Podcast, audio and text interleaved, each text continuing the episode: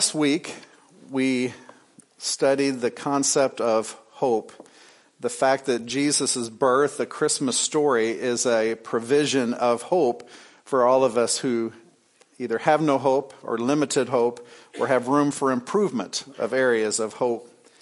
And today we're going to be looking at the concept of peace, which is another Christmas concept that should be rekindled this time of year. I'll set it up by telling you a quick story. What day did I come pick you up at school? Friday. They all bleed together at this point. So Friday I went to Illinois Tech in Chicago to pick up Abigail, and she had some extra money on her account that was going to be lost, and so that's buffet time. So we go eat, and I had all kinds of food, and but it was healthy food. I promise you it's healthy. But anyway, so while we were checking out, the lady that was checking us out, I just said to her something like this: "What have you asked the Lord for Christmas this year?" And it was the first time she looked up, really. But she looked up and she said, "Love. I'm praying for love." And I said, well, I'm a pastor, and I would encourage you to pray for joy also. You deserve to have joy in your life. And she took it differently than the way I intended it, but she says, and I receive it. I need to receive it. I need joy in my life. Thank you for that. Thank you for speaking joy into my life.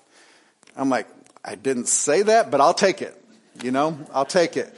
Because whatever it did, it made her feel good, and that in turn made me feel good, and I thought that was pretty good stuff. I did not intend for what I said to be received as a blessing, but she took it as a blessing. And, listen to what Roger was saying, the blessings that God has given them over the last 53 years plus, that's what Christmas is all about. It's about those blessings, but it's also... the reason God gives us those blessings is for our enjoyment, but then when we respond by giving those blessings to others, then He gets the blessing. And so it's an interesting reciprocity of some sort that He pours His grace, His love, His mercy, and His gifts into us and sends us out in the world to share those out of the excess to those who have none. It's a win-win situation, and that's just amazing stuff. And peace is one of those blessings that we're going to be talking about today. Peace is like a, I don't know the right English. It's a verb in some points. You can give peace, and peace will become fluid or transient in people. It'll move, and it'll change shapes, and it'll do things in people. So in some ways, it's like a verb, an adverb, that kind of thing. In other words, and sometimes it's a noun. It's like it's an item. I refer to it as a commodity.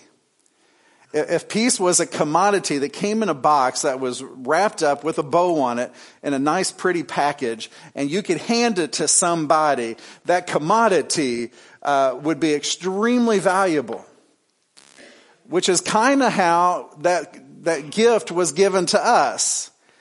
In the form of a manger in the town of Bethlehem, this package of peace was given in this very humble circumstance, in this very humble location for us. And we open it up, and we look at it, and we consume it, and we devour it, and we contemplate it, and then we invite it to do this restorative work inside of us.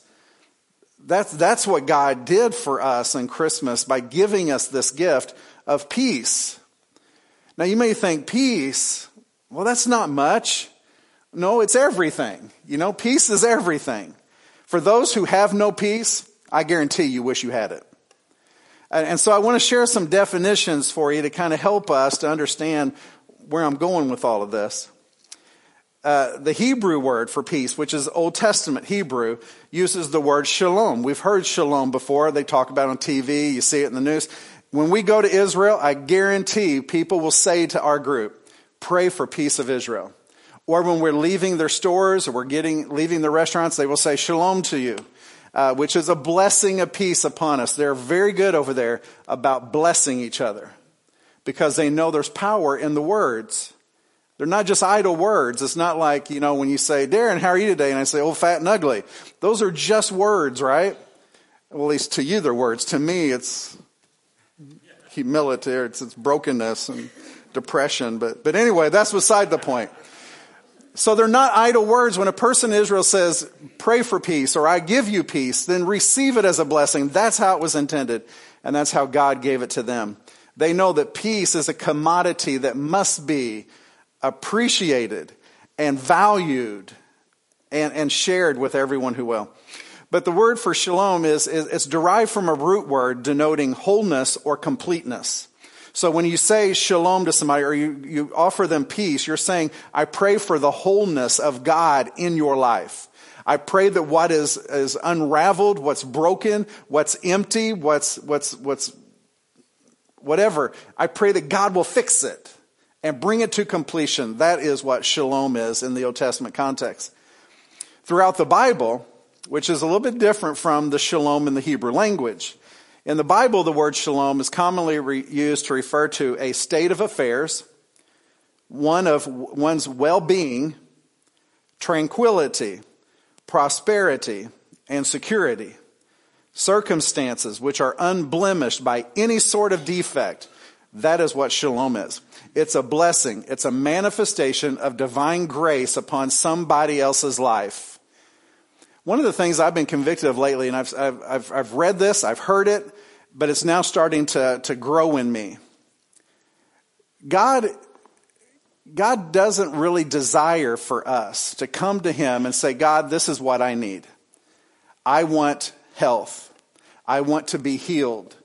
I want to be blessed financially. I want this or this or this. God's not impressed with that. He'll listen to it. In some cases, he may answer that prayer, but that's not what he wants. What he wants is for us to offer it for other people. If we offer it to other people, I guarantee you eventually it's going to come around. But God wants us to offer it to others. We want to have the attitude that we are so blessed already that we want God to bless others. We want his divine grace to be manifest in other people's lives. And right now, I desire that his grace be manifest in your lives. In your lives. I pray that you will see evidence that his grace is upon you and his peace is upon you. And by that, what that means is, implicitly, is that those little areas of turmoil in your lives, I pray that he puts out those flames. In the areas where you're fighting with your spouse or with other people that you work with or church members, maybe the pastor, but I pray that grace will fall upon you and peace will be entered into those areas of turmoil and brokenness. In the Greek language, this would pertain primarily to the New Testament or to the Septuagint, which we'll get into that later maybe. A different sermon. But in the Greek, it comes from the Greek word eirene, which has several different meanings. It can mean a state of national tranquility, so widespread tranquility, an exemption from the rage and havoc of war, so peace from all wars, whether it's a literal war that's going on in Iraq or Afghanistan, whatever, that kind of peace. But it could also be the wars that are raging on within your family, or within the church family, or within the community as a whole.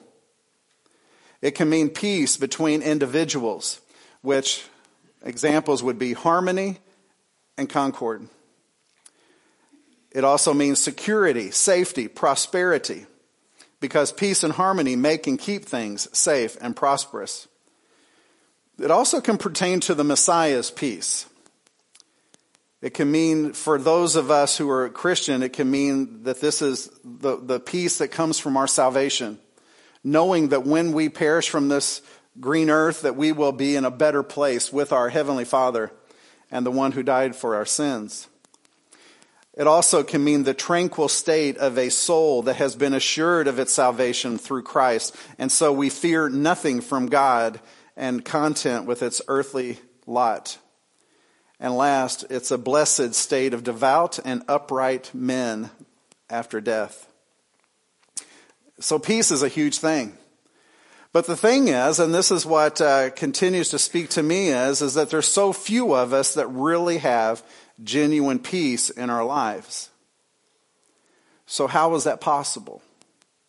How is it possible that we could be Christian people and we come to church whenever we can, and yet we don't have peace in our own hearts? We're in our own families. Years ago, I think it was 1990, 1991, long time ago, right? I had bought a bumper sticker for my Plymouth Arrow pickup truck, which was orange. My orange Plymouth Arrow, I put the bumper sticker on it, and on the top of it, it said, "No Jesus, no peace." And the "no" was K-N-O-W. So if you know Jesus, you know peace. And underneath it, it had "no Jesus, no peace" with the word N-O. And the implication was is that if you don't have Jesus, you don't have peace. Without Jesus, you can't have peace. And so the missing ingredient, if there's turmoil in your life and disarray, that you need Jesus into your life, to be poured into your life in order to bring you a blanket of peace to calm all of those issues going on in your life. Now, this is, again, tricky, because we'd say, well, I'm a Christian believer. I read the Bible, I pray, and yet I still don't have peace. Then maybe you're resisting what God is trying to do in you, for you, or through you. Oh, and yes, it's very possible. I've been doing it for years. It is very possible that you can say, I love Jesus, but on this one area of my life, he is not going to be the Lord. All right? If Jesus tells me that I can't watch the NFL, I'm out, right? Or if Jesus tells me I can't go out on my boat, then I'm done, right? There's one area, maybe at least one area in your life that you're like, I love the Lord, but I just can't give up the lordship of this one thing. That would be the source of your turmoil, very, very possibly. So in Isaiah 9, this is our scripture for today. In Isaiah chapter 9, I didn't even read the scripture while ago, did it? Did I at least dismiss the kids for children's church? I tell you, sometimes I just lose my mind. But I'm in good company, though.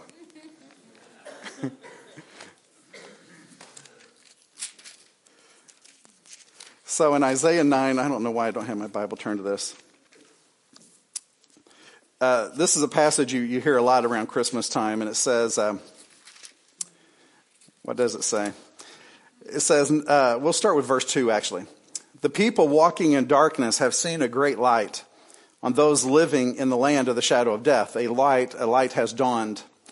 You have enlarged the nation and increased their joy. They rejoice before you as people rejoice at the harvest, as men rejoice when dividing the plunder. For as in the day of Midian's defeat, you have shattered the yoke that burdens them and bar across their shoulders, the rod of their oppressor. Every warrior's boot used in battle and every garment rolled in blood will be destined for burning, will be fuel for the fire. For to us a child is born, and to us a son is given, and the government will be upon his shoulders, and he will be called Wonderful Counselor, Mighty God, Everlasting Father, and Prince of Peace. Of the increase of his government and peace there will be no end, and he will reign on David's throne and over his kingdom. So this little pithy phrase here, the Prince of Peace. What that basically is telling us or communicating to us is that there's two options in the world. You could either be a peaceful person or a person of chaos. With peace comes order, structure. With chaos comes whatever you want. Just... throw the mud at the wall and then interpret it how you want to go from there. But with God, there's peace, there's order. Jesus came into the world to be the orchestrator of that peace. That was his priority. That was his mission statement. He is about coming into this world of disorder and causing some peace to fall upon the broken people. So Jesus is all about that. He is the Prince of Peace. He comes to initiate peace in our lives. The second thing, which is interesting, is it says that of the increase of his government and peace, there will be no end. So like I said, this concept of peace is a breathing, living organism or mood or statement that has a way of consuming people. And if we would make it our priority just to initiate this to one degree and say we're going to offer a blessing of peace to one person, it could become contagious and it could spread like wildfire. So what you do is you go into the checkout line at a college little restaurant and you speak a word of blessing onto a person and just see what happens. I'm telling you, it's contagious. You'll want to do it again because you see what speaking the word of God into people will do. So it increases, or the implication is it can also decrease. That's up to you. So here's the scenario. Jesus has come into the world as this present, this package of peace, this Prince of Peace gift, and he has given it to you, and it has now been planted inside of you. And so what you do with it will determine how it ends up from there. You have the ability to put it in the closet and put it away and forget it. And in that case, your peace will decrease. Or you have the ability to share it with as many people as you can, to people that you will actually consider a blessing, and you will thank God for it, and you will continue to thank God for it, and make sure it's always upon your lips. Then it just might increase in you. That was his intent. He wants his word, his peace, to increase within us and through us. In Psalm 85:8, it says, "I will listen to what God the Lord will say. He promises peace to his people, his saints." And in Psalm 29:11, it says, "The Lord gives strength to his people. The Lord blesses his people with peace." I don't know if you knew this, in John chapter 20, Jesus raised from the dead. The disciples were meeting in the upper room. Judas has already taken care of himself. But the rest of the disciples are in the upper room. Jesus walks through the door, and the first thing he says is, "Peace be with you." He blesses them. First thing through the door, blesses them. What would it be like in your family if the first thing you did when you came through the door was to bless your family? Bless your kids. Bless your spouse. And I know what you're thinking. Well, it's easy for me because I am a blessing. So when I come through the door, not literally, but when I open the door and walk through, everybody looks at me and they say, "Here's our blessing," right? No, that's not the case. Usually I'm not a blessing. I'm usually a pain in the neck. But what difference would it make if we bless people like that? You see, Jesus, one of the primary functions of him is to come into this world to be an opposing force to chaos and turmoil. And so if there's turmoil in your life or chaos in your life and you hate your life, then his purpose is to bring peace to that, to calm the storms, to calm the flames, and to give you a little blessing, to make sense of things, to give you some rest, okay? That's what he has. In Job chapter 3:26, I never paid attention to this verse until now. Little verse. Job 3:26. Job says, "I have no peace, no quietness. I have no rest, but only turmoil." This was after losing his children, losing his wealth, losing everything he had to the affliction of the devil. "I have no peace," which is connected to quietness and rest. Now, I don't know how many of you don't have any rest in your life. How many of you can't sleep? If you can't sleep, you're probably a parent of a teenager, right? Or used to be, right? Or perhaps if you can't sleep at night, it's because you have a job that you can't stand, or that you have a spouse who snores. There you go. Good answer. Good answer. No. That's a good reason not to sleep, right? But the point is, there's probably a lot of people here who have constant turmoil in your life. And just know that Jesus came to put an end to the turmoil. That's hard.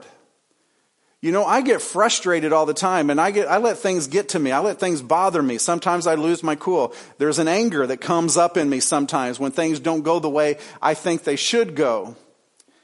There's a turmoil there, but I have Jesus. So why is it that I have Jesus and I have turmoil and they're coexisting? And Jesus says, because you didn't apply me correctly. You have the turmoil here. Well, take the Jesus and put it on top of the turmoil. In other words, pray over it. Saturate it with Jesus. Meditate on it. Introduce Jesus into it. Here's an interesting thought. Let's say you're having a fight with your boss and he's treating you like crud and you're responding with crud and you're angry and you're like, I just ought to quit because this loser doesn't deserve me, right? What if, to put this into practice, what if you just started praying for your spouse or praying for your boss? It may be your spouse, but pray for your boss. And whenever you get a chance, say to things like this, well, Jesus doesn't want me to get angry, so I'm not going to get angry with you. Jesus tells me I need to respect those who are put in positions above me. So I'm going to obey you. I'm going to do what you tell me, not because I want to, but because my Lord and Savior tells me I need to. So you have my allegiance. You have my obedience on this. Maybe it would go differently. Maybe it would go differently. Here's some other little tidbits. Did you know that the Lord grants peace? He grants you peace. He makes provision for you there to be peace in your life. Leviticus 26:6 and 1 Chronicles 22:9. The Lord also gives peace. If you need it and you're like, I need a little extra, Lord, I need some peace. He will give you peace. He'll impart it to you through his son Jesus, but he'll give you more peace. That's Numbers 6:26. In Isaiah 26:12, the Lord establishes peace. Wouldn't it be nice if he would establish a precedence of peace in your life, in your family, in your church, in your occupation? But then we're given a responsibility. Our responsibility, once we've received this and once we've had our fires put out, now we have a responsibility to promote and to multiply the peace that is around us. In Hebrews 12:14, it says this, make every effort to live in peace with all men and to be holy. Notice that the little phrase there, if you were to put brackets around it, all men, which implies all women too. And you're supposed to make every effort to live in peace with all of them. All of them. Have you made every effort to live in peace with them? Every effort. It doesn't say your boss is excluded, your spouse is excluded, children excluded. It says to do your best to live at peace with all of them. Romans 14 says a little differently. Make every effort to do what leads to peace and to mutual edification. And Colossians 3:15 says, let the peace of Christ rule in your hearts, since as members of one body you are called to peace. That's just pure crazy talk. The last thing I want to share with you in regards to this comes in John 14, and then we'll skip to John 16. In John 14, oh, let me get out of this. I don't need that. In John 14, there's a problem that has been developing among the disciples. They're starting to anticipate that Jesus is not going to be here forever. He's been telling them that from the beginning, but they're starting to sink in. We're getting close to the end of the road here. I'm afraid Jesus is going to depart from us. And so he says in chapter 14, verse 15, if you love me, you will obey what I command, and I will ask the Father. He will give you another counselor to be with you forever, the Spirit of truth. He understands that their hearts are in turmoil. In chapter 14, verse 1, do not let your hearts be in turmoil. Trust in God. Trust also in me. But when you go on through this, he gets to this neat little passage where it says, the counselor, the Holy Spirit, whom the Father will send in my name, will teach you all things and will remind you of everything I have said to you. Peace I leave with you. My peace I give to you. I do not give to you as the world gives, so do not let your hearts be troubled and do not be afraid. His peace is going to see you through. That was his prescription for the disciples who are in personal turmoil because they're about to lose their spiritual leader, their spiritual mentor. And their hearts are in trouble. They're in turmoil. They're broken. They're afraid. And he speaks peace into their lives saying, guys, it's going to be even better once I leave this place, but you got to trust me. You have to trust the system. So when we get to John 16, the storyline is developing a little bit. In chapter 16, verse 17, some of the disciples said to one another, "What does he mean when he says, 'In a little while you will see me no more, and then after a little while you will see me'? Because I'm going to the Father." They kept asking, "What does he mean by a little while? We don't understand what he's talking about." So Jesus says, "Brothers, I've already told you. There's coming a day I'm going to leave, but I'm going to come back. Everything's going to be better. Everything's going to be great. Trust me." Easier said than done. When you get down to verse 33, it says this, "I have told you these things so that in me you may have peace. In this world you will have trouble, but take heart, I have overcome the world." So the bottom line is that God, it is not his desire that you have turmoil in your life. That was not his original plan. He sent Jesus into the world to be the prescription for your turmoil. So why haven't you applied the prescription? Why haven't you taken all of the medication? And this is what we do. You know, we'll take a little bit till we start feeling better, and then we'll quit taking them, right? How many of you have pill bottles that still have like several pills because you didn't go all the way through the cycle that was prescribed? Have you ever done that? We all do that, particularly men. You know why? Because we're smart. We're stubborn. We know better. I'm okay. I don't need to keep taking the pills, right? And then what happens 3 or 4 days later? It returns, right? Because we didn't follow through with the prescription. The prescription is this: Jesus is the Prince of Peace. Let Jesus into your life, into every facet of your life. Let him breathe his peace into that, and he will calm your life. He will calm your family. He'll calm your nerves. But you have to give him everything. Anything that you hold back, that's fine. You can do that. You have the permission to do that. All things are permissible, but not all things are beneficial is what the scriptures say. If you want to withhold parts of yourself from God and say, nope, you're not touching it, then you do that. But understand, you will have turmoil in your life as a byproduct of that decision. You want to withdraw from God, he will withdraw from you. But if you will just lay it at his feet and say, Lord, I can't handle this. Would you please take it from me? He'll be more than happy to help clean it up. But I'm telling you, this world in which we live is falling apart. It's messed up. It has no hope. It has very little peace. And he is trusting us to speak peace into it prophetically. But why don't we do that? I think it's because we don't know. We didn't know that if you speak peace into another human being, that peace will actually transform their lives. It will actually transfer into them. We've not been taught that, but that's what the Bible says. If you love somebody with all of your heart, soul, mind, and strength, they will feel something and they will respond affirmingly. Maybe it might take several months of it sinking in, but eventually they'll start loving you back.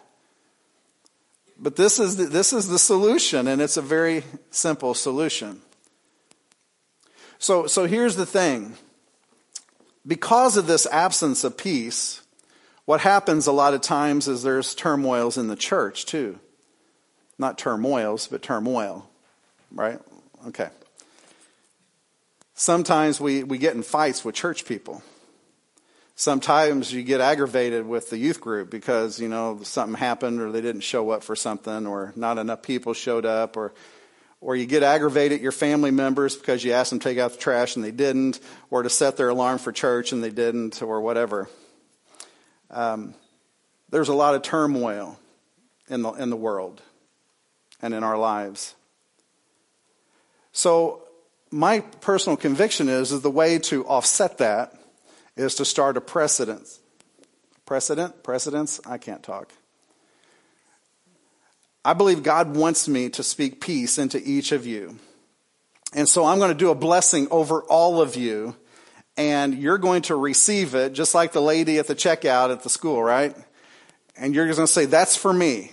You don't have to do anything with your hands or anything with your eyes or whatever. Just think to yourself, that's for me. Thank you. That's my blessing. All right, so in closing, let's do this, all right? Here's your blessing. Holy Father, I pray that with all the power from heaven, that you will spread your peace upon this place of worship and into the hearts of everyone who is present here today. I pray that you will speak peace into their lives as a blessing.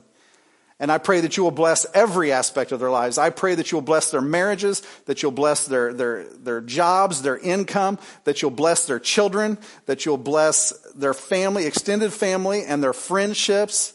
And I pray, Lord, that through this Christmas season, you will bless them like you've never blessed them, so that when Christmas is over, they'll look back and say, wow, this little blessing today really actually did something in their lives.